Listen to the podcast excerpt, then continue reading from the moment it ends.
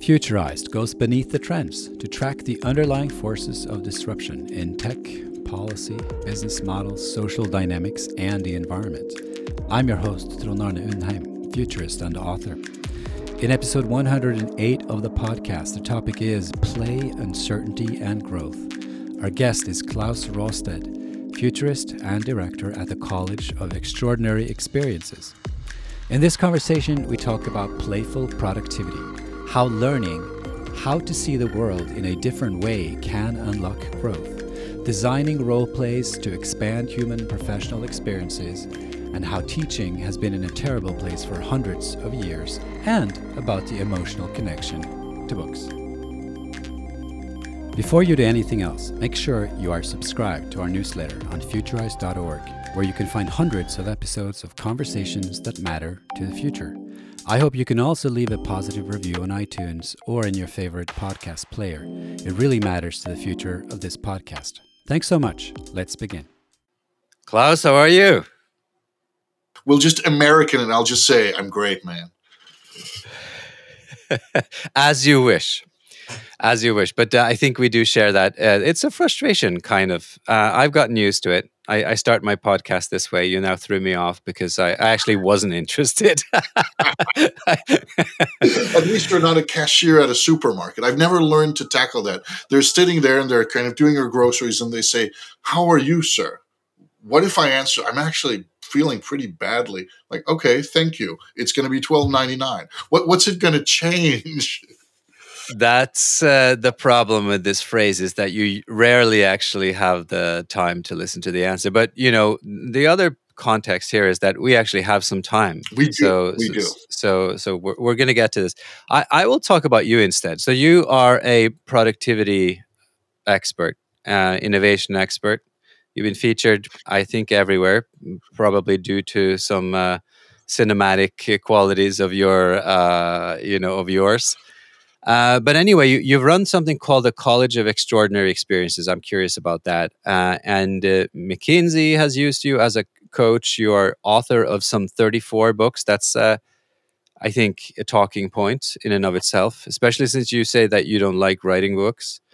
Um, you have a past in reality TV. That's a world that I don't know anything about. So, you know, we you know, I don't know what, what that world is all about. I don't know if I can ask you questions about it either. Um, I'm told to expect the unexpected from you, Claus, but we have talked before, and some of it was expected, and and and yeah, a little bit of it was unexpected. That's a very very high bar. it is a high bar. It's not one I've said. It's it's a the words were spoken by a friend of mine when he was the global innovation manager at IKEA, and he said something like, "With Claus, expect the unexpected," and then he didn't have to describe who I was or what I did. So I think it was just his way of, of not doing his own work. Either way, the field that you kind of have pioneered, experience design and storytelling, these these kinds of things are they have always been important, of course, right? They're, they're one of the the original experiences of humankind, and they have little to do in principle with technology, which is fascinating and fantastic because it frees you up so much. Give the people listening just a sense of how you started exploring these things and what your path has been and then we can you know dive into some stuff. So like everybody else who has ended up somewhere they didn't expect my path has been meandering at best and chaotic uh, at even better and what, what I mean by that is I started out as a role playing enthusiast. And I actually managed to make live action role playing my job after I dropped out of the university about 20 years ago. And, and even more strangely, I managed to build what would become the world's largest live action role play studio. And then a couple of years ago, I saw it crash and burn due to too many dreams and too little business sense, leaving me with roughly a million dollars in personal debt. Don't do that, is going to be my first piece of advice to our listeners. Do not end with a million dollars in personal debt. It's really not as fun as it sounds. No, no. And uh, and that meant I had this creative background and this huge debt, and I needed to kind of reinvent myself. So it was either roll over and die, which would have been a, a, very fair thing to do. But I was lucky enough that I had options. So I, I figured out how could I take this creative past and this kind of pushing boundaries and doing things differently and and uh, combining stories and experiences with basically anything. And how could i turn that into a little bit of a more corporate gig? And that's what i've been doing ever since.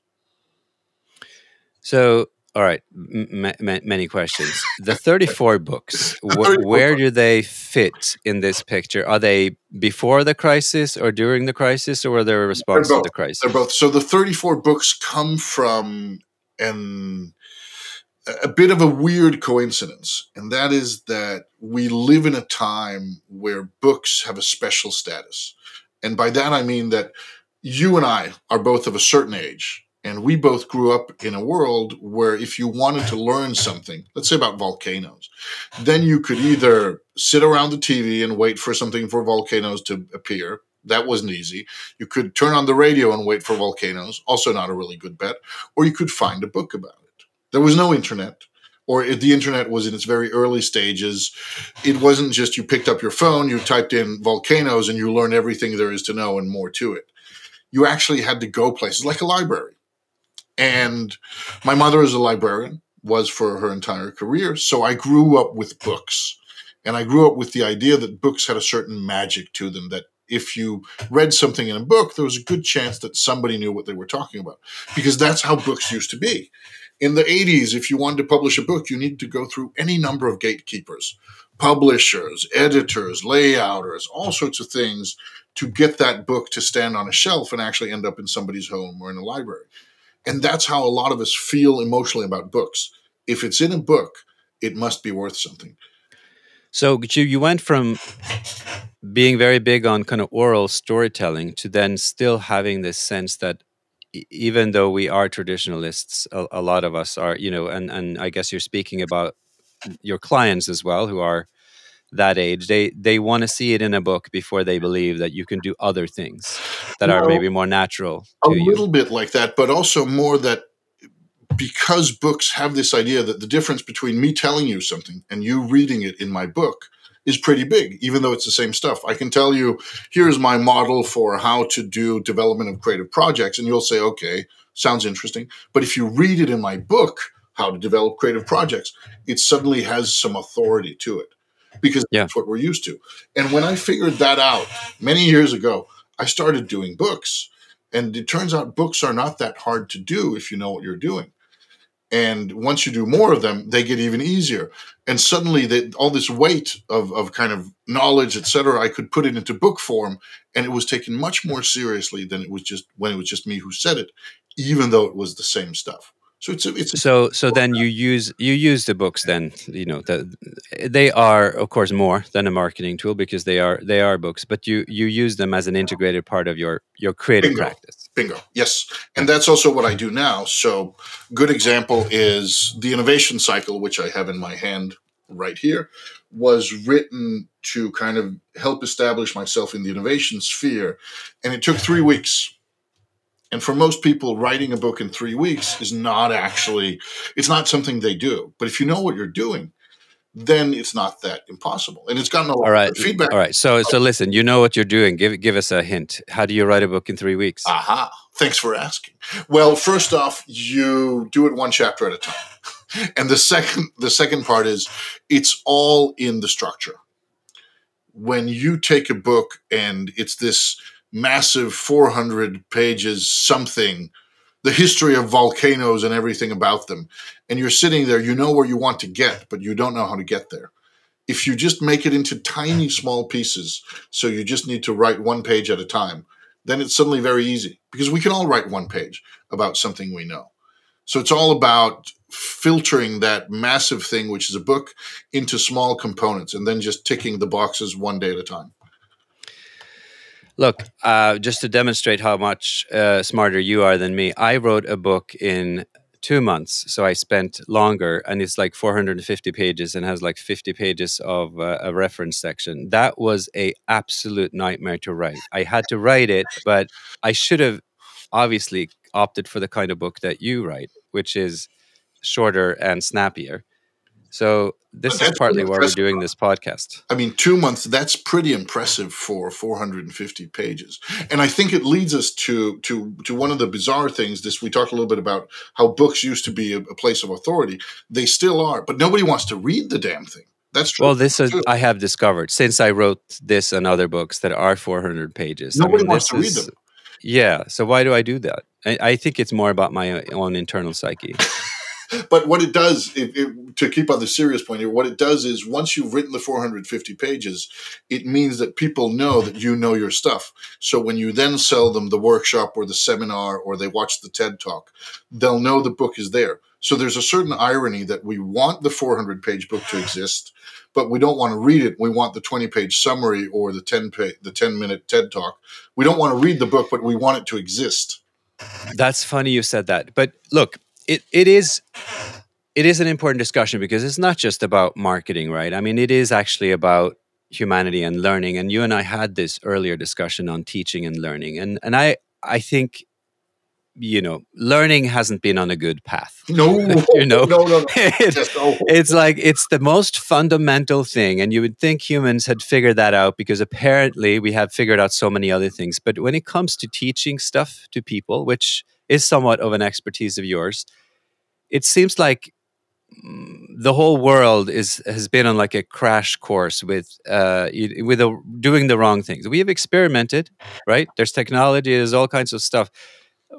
What's been wrong with teaching the way that it has been done? we we it was, and sadly the way it's still done in many places is that teaching is now its own ecosystem with its own rules and its own authority to it that is not necessarily connected to the real world and a good example is how exams take place exams in many places in the world and i went through the public school system and high school a little bit of university in denmark and and i know this is this is the case for many places is you learn a lot of stuff you cram knowledge into your head and then to test that to show how good you are or whether you've gotten it you do like a 20 minute or a 30 minute or a one hour exam and then you're graded on that. So it's basically you go to the world cup you play the final and bam either you win or you lose. But reality is for most of us that's not what our days look like. Our real days are more like you do the thing and then your boss says put it in red and then I like it. And then you go back, you put it in red. You come back and then it works. But we don't do exams like that. If you wanted to do an exam that would teach you anything about reality for most of us, then you'd do the same 30 minutes and then you'd have the examiner look at it and then they'd say, Here are eight things that I'd like you to improve. And then you come back 20 minutes later and then you've improved them and then say, Great, you've shown now you can do research, you can do communication, but you also understand how to do improvement just that simple small thing is so far from our daily realities yet it's a core part of many school systems this exam idea Look, uh, the the strangest experience I had was, you know, and I'm a, you know, obedient Norwegian student uh, from my upbringing, and then I end up in Italy on these, you know, wonderful Erasmus scholarship things, and guess what my exam looked like for one of the courses? So I show up expecting to be tested on, you know, all these books that I had read in Italian. And then the professor, who is a little bit untraditional, basically first, all the teaching assistants, everyone, they're all sitting around the round table.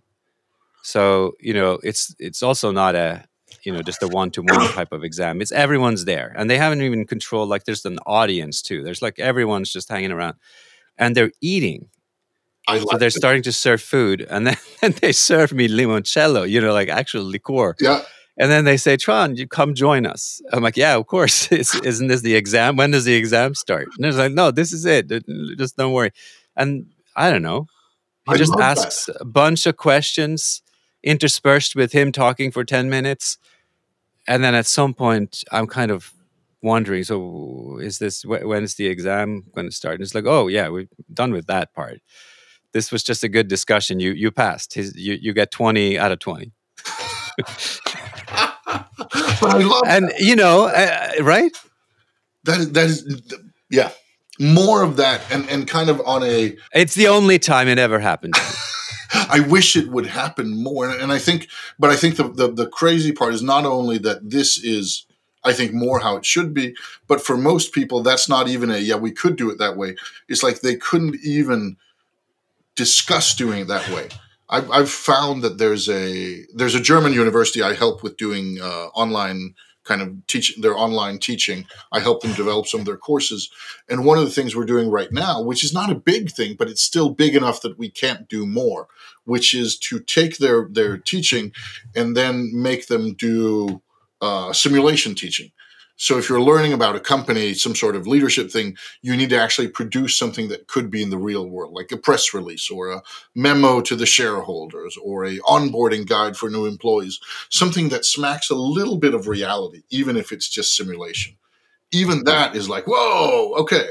And that's that's they're cool because they're innovating, but they, they also know that they can push it to this.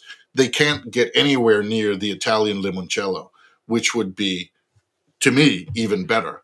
So so it's a slow, slow, big, cumbersome behemoth to deal with this educational ecosystem. So you work then uh, with universities even as clients. I, that's that's great. What are some of the corporates interested in when it comes to sort of play and, and growth? Because this this topic has been out there for a while, right? You're not the first consultant to come in and you no. know come help us, Claus, come and shake shake us up a little bit. Yeah, no, no, no, not at all, not at all. And and what the ironic thing is, and and I hate saying this, but it's sadly very very true. Is what most people say we want to be shaken up. We want it to be different. We want to think differently. We want to see something new, just as long as it's safe and kind of the same. That yeah, people, they want both. People want change. They just don't want things to be different. And if they want things to be different, and this is this is a crucial thing I learned uh, a little bit too late. Let's put it that way. Is if they want change, they want change for other people. Very rarely do I meet people who come up and say, I want you to challenge my beliefs so much that I get mad at you because then I know I'm going to learn and grow. But they're more than happy to say, I want you to take this group, my students or my team or my leadership or whatever, and I want you to shake them up because they could they could use some shaking up. And this goes well until you also then point the, the camera at the person hiring you or bring you in and saying, and actually Anna here, he's part of the problem and then Anna goes, "Oh shit! I thought I was safe from the innovation stuff. I thought I thought that I brought in the gorilla, and then it's not going to hit me." And even there is where some of the real pain lies. So, so they want change; they just want it the same. How do you balance that though? Because I could I could see you someone who at least at times tries to challenge that. I cheat. I cheat a lot. I do all sorts of tricks. I use behavioral design tricks en masse, and I also do a ton of framing.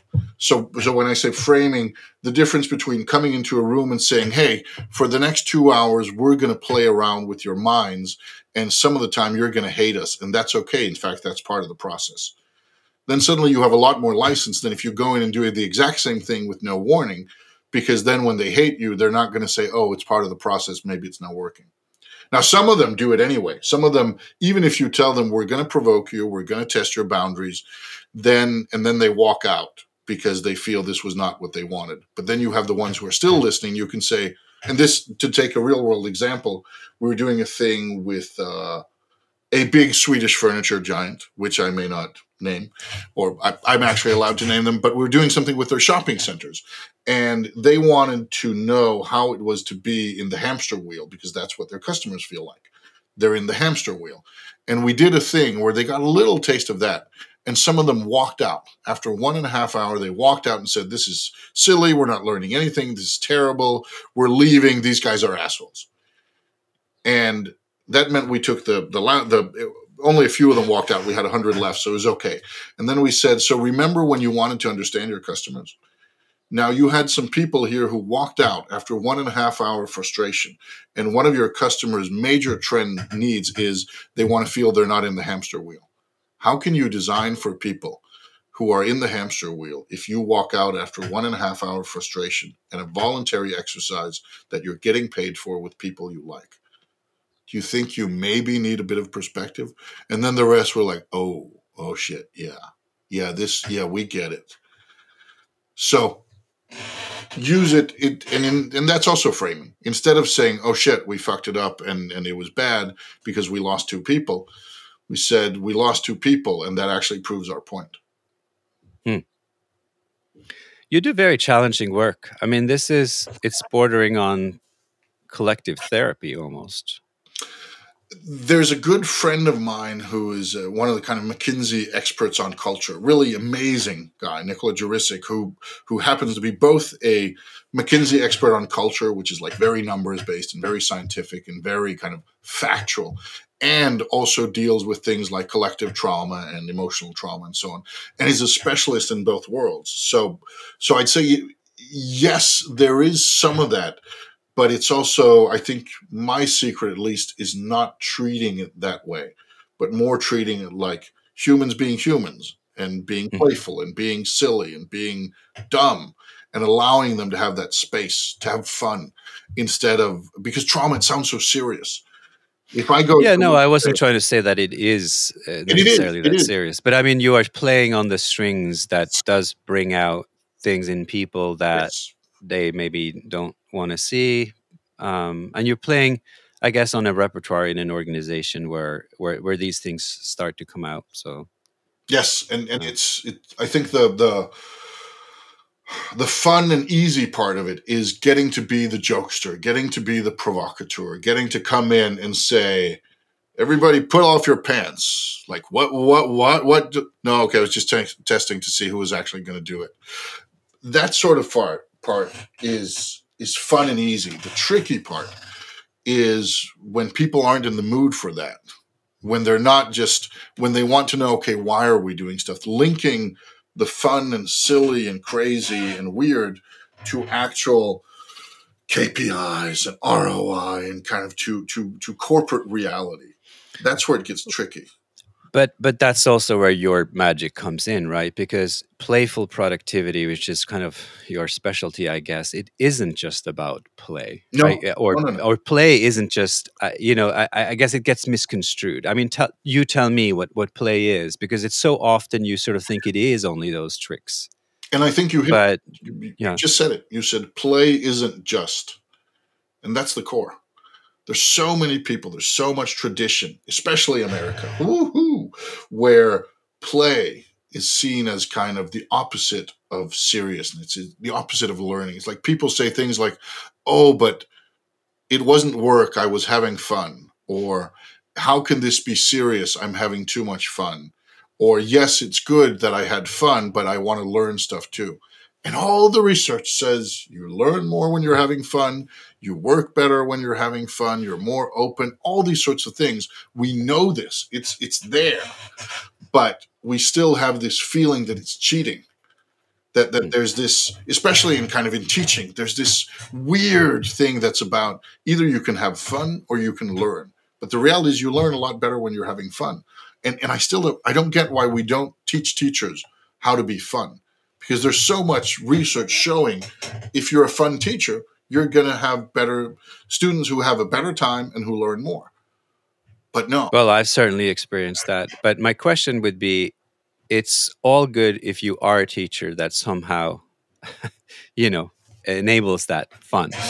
But, but, you know, when you come in and you're fun, or, you know, you foster an environment where people actually do learn in a new way. How how can organizations sustain that?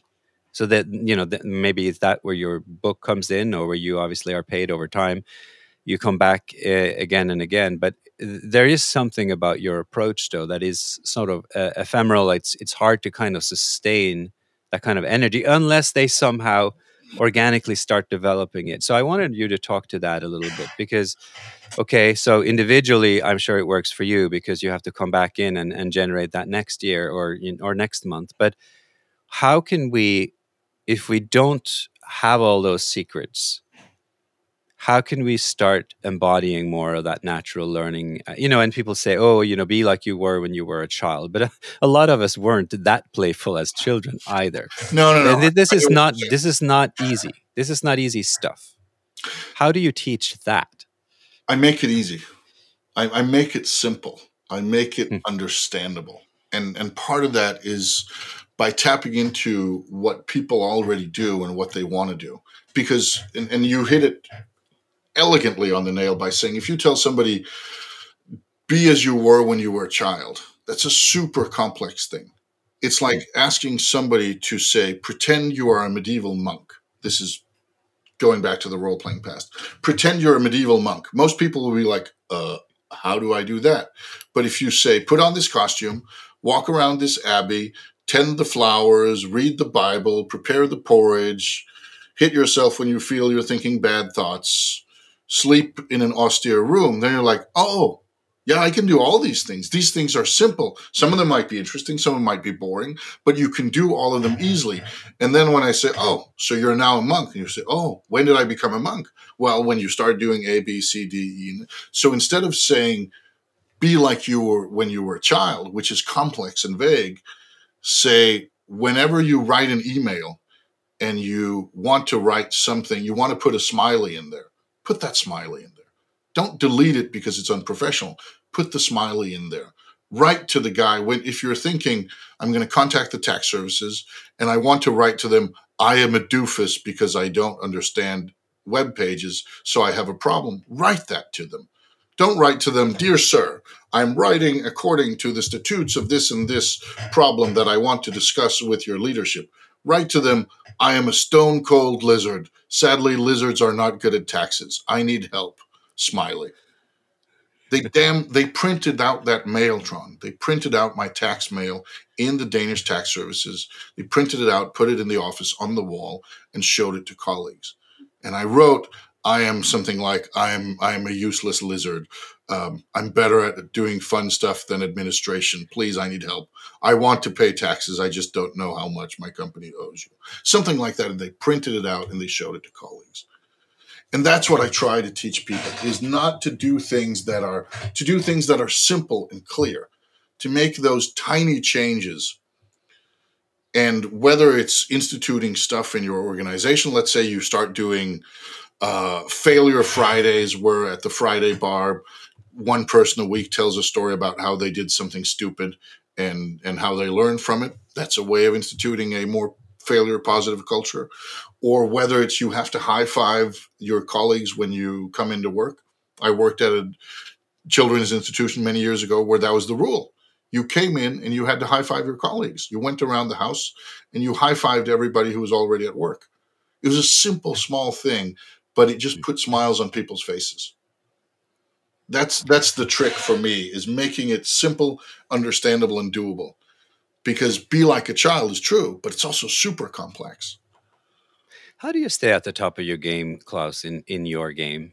How do you get inspired yourself? Because you you seem, you know, you're you're a creative individual. Somehow, you know, we haven't talked so much about, you know, your upbringing and how you got to where you are really. But regardless where you started, all of this stuff sounds very challenging. It's not like you can go in to work with a client and have a bad, you know, you can have a bad day, but you you need to build on a, a, a, repertoire, and you need to refresh that repertoire. Where do you get your inspiration from? Part of it is one of the things I try to teach is be inspired by everything. One of the squirrel powers of my playful productivity universe is be like a squirrel, be inspired by everything. Be inspired by My Little Pony, the TV series that your daughter watches. Be inspired by nature. Be inspired by a speech by Hitler I mean, there's so many things that we decide not to be inspired by. I'm not talking about things that that like looking at a wall and just saying, "Oh, this is so inspiring." But I'm talking about allowing ourselves to be inspired by things that move us or enchant us or just get us like, "Oh, that's cool," instead of trying to say, "Oh, but serious people don't do this." So I, I allow myself to get enthusiastic about really weird stuff whether it's Russian rail, railway history in the 1800s or it's sitting down and watching My Little Pony with Saga. I usually find something that's, oh, that is cool, that is inspiring. And if a day will give me like 10 or 20 or 30 of these moments, then I usually find a way to pack them into my next lecture or my next teaching session or my next something. And some of them stick. And then they become kind of cornerstone stories or, or cornerstone concepts that I can use anywhere how do you capture these thoughts that you have because we can all have like fleeting thoughts. We're thinking something like, mm, "I this is interesting," or "It's interesting to me," and then, but then you know, we either just, I mean, I I have a lot of these thoughts, and then I maybe I don't write them down, or maybe I just try them out as a joke, and then I go, "No, that's a daddy joke. That's not funny," right? And then it falls flat, and you're like, "Oh yeah, that wasn't so good." H- how do you uh, decide and know you, must experiment a bit. A bit. A uh, lot. I mean, not all your all ideas are going to be life changing and going to put up on the wall in tax offices. Right? No, no, no, no, not at all. A lot of my ideas are really bad, and and I experiment a lot, and I try to experiment where it doesn't hurt too much. And then if it does, then I maybe kind of, okay, I don't do that again, or I do it in a more safe environment. But I experiment a ton. And then when I stumble on something I find interesting, is that I use it, I introduce it, and then maybe it becomes part of the repertoire. And we all have this repertoire of our, whether it's our great stories or our great taglines or our great jokes or, or great points that we kind of, we all have these with us. I just kind of constantly put new stuff into that bag so it's ever changing. And then, of course, there are some olden, olden but goldies that that can be brought out anywhere. I have a couple of stories that I can make fit any environment because they can they're so good as stories that they can be used to prove any number of points. That's clever. So you can always throw out this this this small set of stories, and it'll it'll help you out of a of a exactly a back alley. And and I'll give you one, and it's going to be short. And this is not even mine, but it's the the joke I quote most from my stepfather. I have a wonderful stepfather who is a professor of computer science. So he's this very positivistic, sciency kind of math logic oriented man. And one of the, the things he said many years ago, we were talking about statistics. He says, Well, statistics is good. Um, statistics is great. And it also teaches you that if you want to get people to stop talking about statistics, you just tell them about the two bombs on a plane. They're like two bombs on a plane. What? What do you?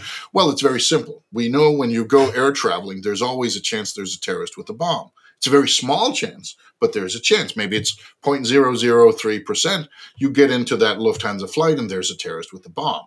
Now, my stepfather a bit older, so this was especially funny in the 70s with the Baader Meinhof gang and that sort of thing. Uh, so how do you kind of how do you deal with that? How do you get rid of that fear? It's easy. You just bring your own bomb because the chances of two people on the same flight having a bomb is much less. And of course, everybody laughs because everybody knows this is not it, it doesn't change anything, but statistically, then you're doing something. And then the people are like, statistics, statistics. Okay, then they shut up. Got it. I love it. I love it. So just yeah, bring your own bomb. I got it. Yeah, cool. All right, so stories. Uh, I mean, the stories we tell and uh, the way we try to, uh, to to to teach and learn. What what do you what do you um, thinking about the the next decade, Claus? A lot of stuff has happened. I'm sure you, like all of us, right? We have had these Corona restrictions. We have lived through a lot. Luckily, we're here, um, but we have lost people around us, and um, it's a, di- you know, in a way, it's a different decade than we often Im- eh, could perhaps imagined. I don't know if you you you you spend a little bit of time thinking about the future. What do you think is is happening now? What, what do you see? I think one thing, and, and I'm I'm not the only one who sees this, but one of the things that both excites me and scares me the most is there's a quote from the Canadian Prime Minister Justin Trudeau. He said a couple of years ago at the World Economic Forum. He said the pace of change will never again be this slow. And when I heard that, I heard it at a McKinsey conference said by somebody else, and I thought, "Ooh, ow." he did not say the pace of change will never again be this fast. No, he said, no, the pace of change will never again be this slow. So we're all of us going through this. Oh, the world is spinning faster and things are moving faster. And a Fortune five com, Fortune 500 company used to have a 90 year age. Now it has 16 years. That sort of thing. The world's just moving faster, and it's never going to be this slow again. And to me, that says a lot about the world we're moving into that we think we're barely hanging on right now because everything's going fast, everything's different, everything's like, can't we just get a break? And it's never going to be this relaxed and this slow again. And that to me is both extremely scary and extremely exciting. As I mean, I could talk about a lot of mega trends, that sort of thing, but that to me is is the core of it all from a human perspective. Yeah, I mean, speed is is both scary and exhilarating, right? I mean, we we want it, we crave it, but when you uh, when you're not prepared for it, Yes. Oh, oh, oh, so much. Yes. And and there's another thing that also kind of again scares and excites me, but also provides me with jobs, so that helps. Which is that nobody ever predicted how much new technology, new ideas, new whatever would influence things. Even the most far-sighted, crazy technology futurists uh, or or movement futurists they look at things and they say, wow, this is going to have an impact. But nobody foresaw how big an impact the smartphone would have, or the women's liberation movement, or the, the decolonization of Africa, or whatever it is we're looking at. Things always matter more than even the wildest dreamers in the moment think they do. And there's this beautiful IBM guy who in 1943 says computers in the future will probably only weigh 1.5 tons. yeah, yeah, in these kinds of things, taken uh, and a few and, years later. and and that reminds me and keeps me humble because even though I find myself as somebody who's able to envision the future and sometimes kind of sell that as a talent that look a little bit further than than six months or 12 months or, or so on then even i know i'm going to be dead wrong even i know that the things where i think this is going to be different I've, I've got nothing. I mean, I may see 1% or 5%, but I know that there are some things that are just going to be completely different in five years, 10 years, 20 years. When my daughter becomes an adult, the world's going to be so different in some ways and so much the same in others. And right now, I've got no clue which will be which. Well, I'm almost more interested in the things that will stay the same. I find that as a futurist, or you know, which for me is a little bit of an uncomfortable label and something I couldn't do when I had an academic employer. You just the moment you get rid of your academic employer, you can call yourself whatever you want. Exactly, right? it's lovely, right? Yeah. so you see what kind of freedom, but but I mean, the stuff that st- stays the same is usually the stuff that people don't want to hear about. Yet it is what puts everything else into place because you know, there may be one or two technologies that really change things, but it is the things that don't change that puts everything else and makes that one change so impactful. Um, and I've and I wanted you to comment on, on on another thing with futurism because a lot of people say it's not really predicting what's going to happen in the future. That is the hard thing. It is predicting exactly when certain things will happen. So, I mean, yes, we didn't foresee the smartphone, but but you know, some some of us saw that it was being developed. But even if you saw that the smartphone is going to change things, to say that it's going to change things in the 90s and then again in the 2000s and then we're going to have this massive TikTok thing that's going to really, you know, change the teenagers. Like if you if you were able to say pinpoint like by year when these things were going to emerge because of a confluence of factors and business forces. I mean not only would you be a genius you would be wealthy and you would be deserve to be a futurist. I, I get the sense that most futurists kind of give up on trying to predict very much. Are you still a predictive futurist? No no i'm much more a micro predictive much more that in certain fields we will see this sort of thing and in other fields we will see this sort of thing so so one just to give one like tiny example is that auto, uh, automated cars. We all know they're coming. We know some people say two years some say five some say 10 some say 20 but we know these things are happening. Now where i find something that's interesting is the moment you have an automated car then somebody's going to hook that up to a container home and suddenly they have a transportable home. So they wake up in Berlin, and then while they're working, the car takes them their house to Paris, and suddenly they live in Paris with all of their belongings, all of their stuff. That sort of thing is that going to be something for the tiny, weird, creative elites? Is that going to be a mainstream thing? Is that going to be something that fizzes and nobody cares about? Or is it going to be, oh, now we're suddenly all have houses on wheels because that means that once you're above a certain level of, of wealth, having that mobility changes completely how you go on vacations, how you work, how you meet, how you all sorts of things. To me, the interesting stuff is looking at some of these micro things and seeing it could go these four ways, which one, not so much which one do you think is right, but which ones should you prepare for, or which ones should you just say, okay, I'll see if that happens or this happens. Because there are so many things where we can just see whether one or two or three is going to happen. It's not really going to affect me. I don't need to plan because either I can't plan or it's going to be the same. And some things I need to realize here are these three alternatives coming, and I need to plan for if it's number three, then I need to start taking swimming lessons because we're all going to be on islands. And if it's one or two, then I don't. But it goes to your imagination point, right? Because you can be a futurist and you could even be correct technically about the predictions. You could be like this cold uh, statistical futurist who predicts that, you know, uh, it's going to take uh, 19 years and then we'll have full automation of, of cars or, you know, uh, you know, autonomous cars. But if you have no idea what that means, yep. then your prediction, you know, what does your prediction do? You because you're leaving it all up to the recipients. They're like, okay, here, here's the timeline. I figured it all out. Well, well that doesn't say anything. No, right? Because no, you have to figure out, well, what does this all mean? Like, and, and how did we get there? And and you know, who's who's winning, who's losing, and how does it feel to be in that world, even if it turns out that way? And I, I think part of that, part of the kind of the next part of what you're saying is, I think that the world is going to be belong more and more to the surfers. And when I say the surfers, it's not because of global warming and, and rising uh, seas, but to the people who can navigate chaos and who say, I don't need to have a five year plan. I just need to know when the next wave is coming. And if I deal with every wave nicely, then at some point I'll have gotten to those five years. Because there are some places where you want to know, okay, you want to make a plan for like the next 50 years you want to do this and then we do this and then we do this. But so much of it comes from so much of new thinking and new ways of doing things come from places we never imagined. My favorite current example is from vertical farming which may completely upend how we think of agriculture.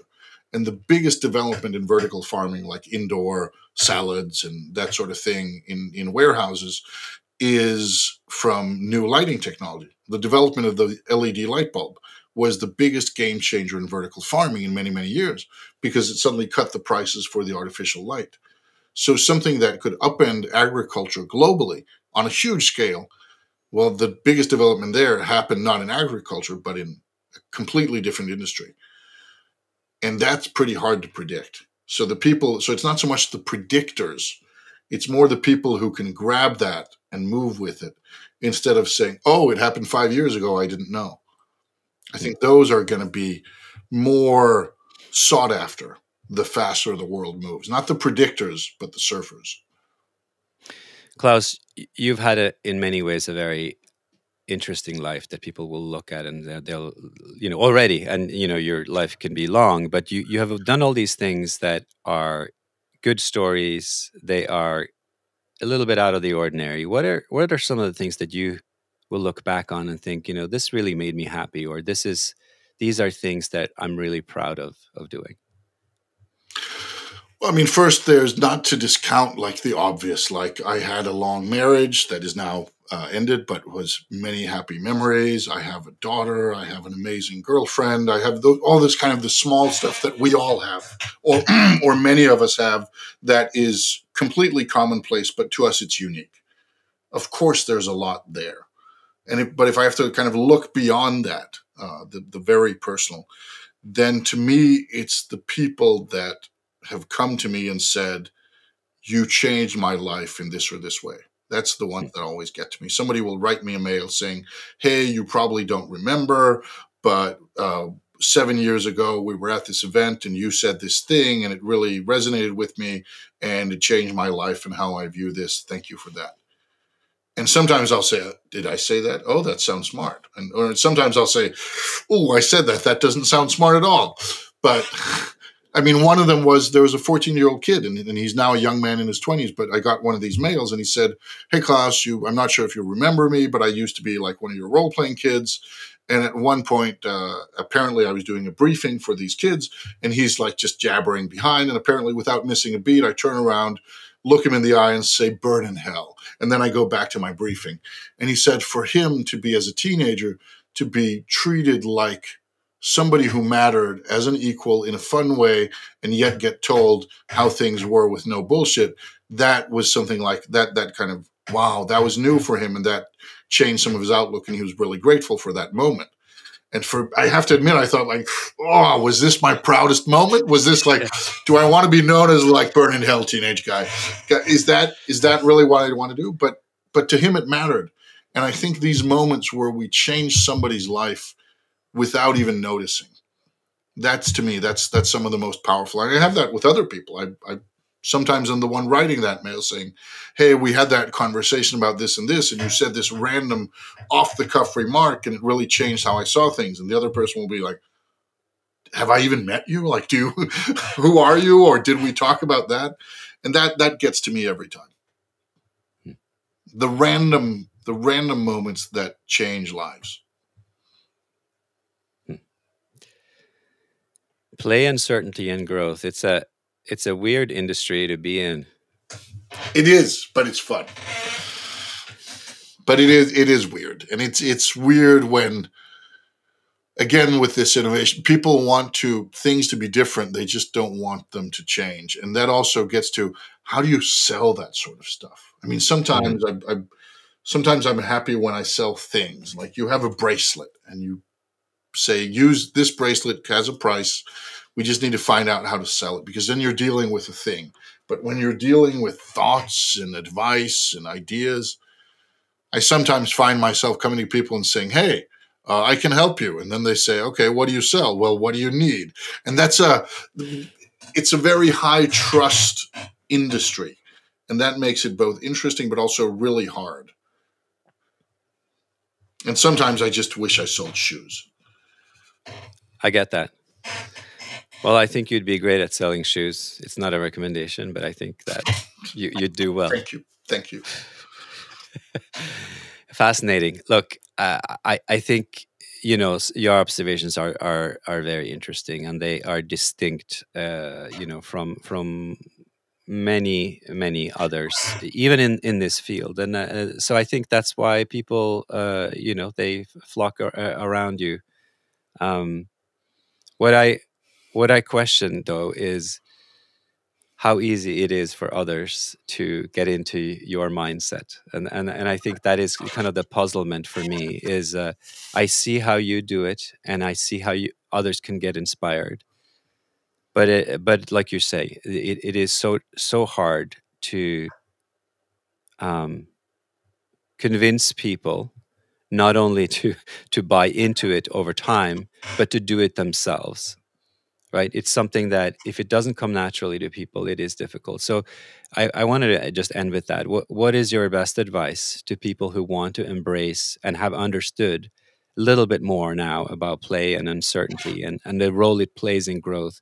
What is sort of your your little one liner that that could help them along the way apart from reading one of your 34 books and and and you know eh, booking you to to actually experience experience you in person uh, shaking them up i'd say that realize that simple things can be extremely hard. Mm-hmm. a lot of what i teach and what i do is extremely simple. It's not rocket science. You don't need skills. You don't need experience to do it. The hard part is actually trusting that you won't die from doing it or you won't be ridiculed or you won't you won't kind of end up being another person. Or if you do then it's okay. That's that's the hard part. It's actually doing it it's not the hard part is not finding out like okay so you every morning you take a different sort of juice or you write a different sort of email or you kiss your loved ones in a different way that's not hard or, the, or that's simple. It's not complex, but doing it is hard. And I think taking one of those things, just just a small thing, and experimenting and trying out something where it's not going to hurt you, something write to a random person on LinkedIn, somebody that you think you'd like to talk to, write to them tomorrow. Write to them, say, "Hi, person on LinkedIn. I found your stuff interesting. I'd love to pick your brains for 30 minutes." I am normally afraid of writing these sorts of mails, but now I'm giving it a shot. And then press enter. It doesn't matter if they respond or not. That's not the hard part. The hard part is pressing enter. It's actually daring yourself to say, is it really that simple?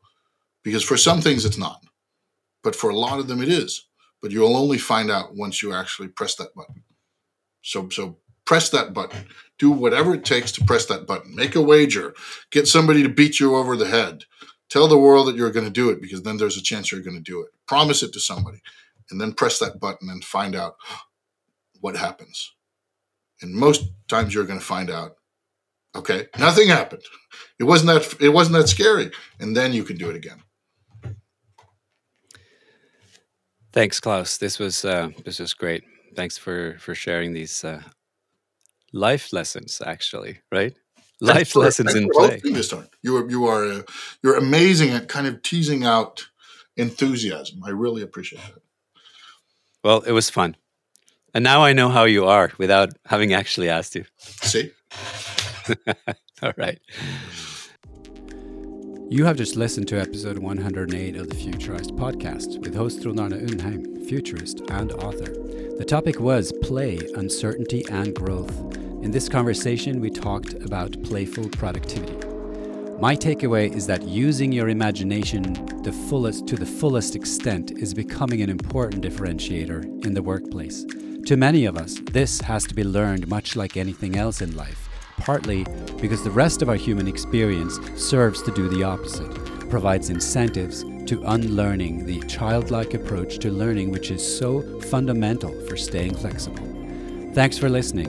If you like the show, subscribe at futurized.org or in your preferred podcast player and rate us with five stars. If you like this topic, you may enjoy other episodes of Futurized, such as episode 123 on regenerative business, episode 66 on the serendipity of social innovation, or episode 90, upskilling youth for the 21st century bioeconomy, or indeed any of the 20 plus learning episodes of Futurized. Futurized conversations that matter.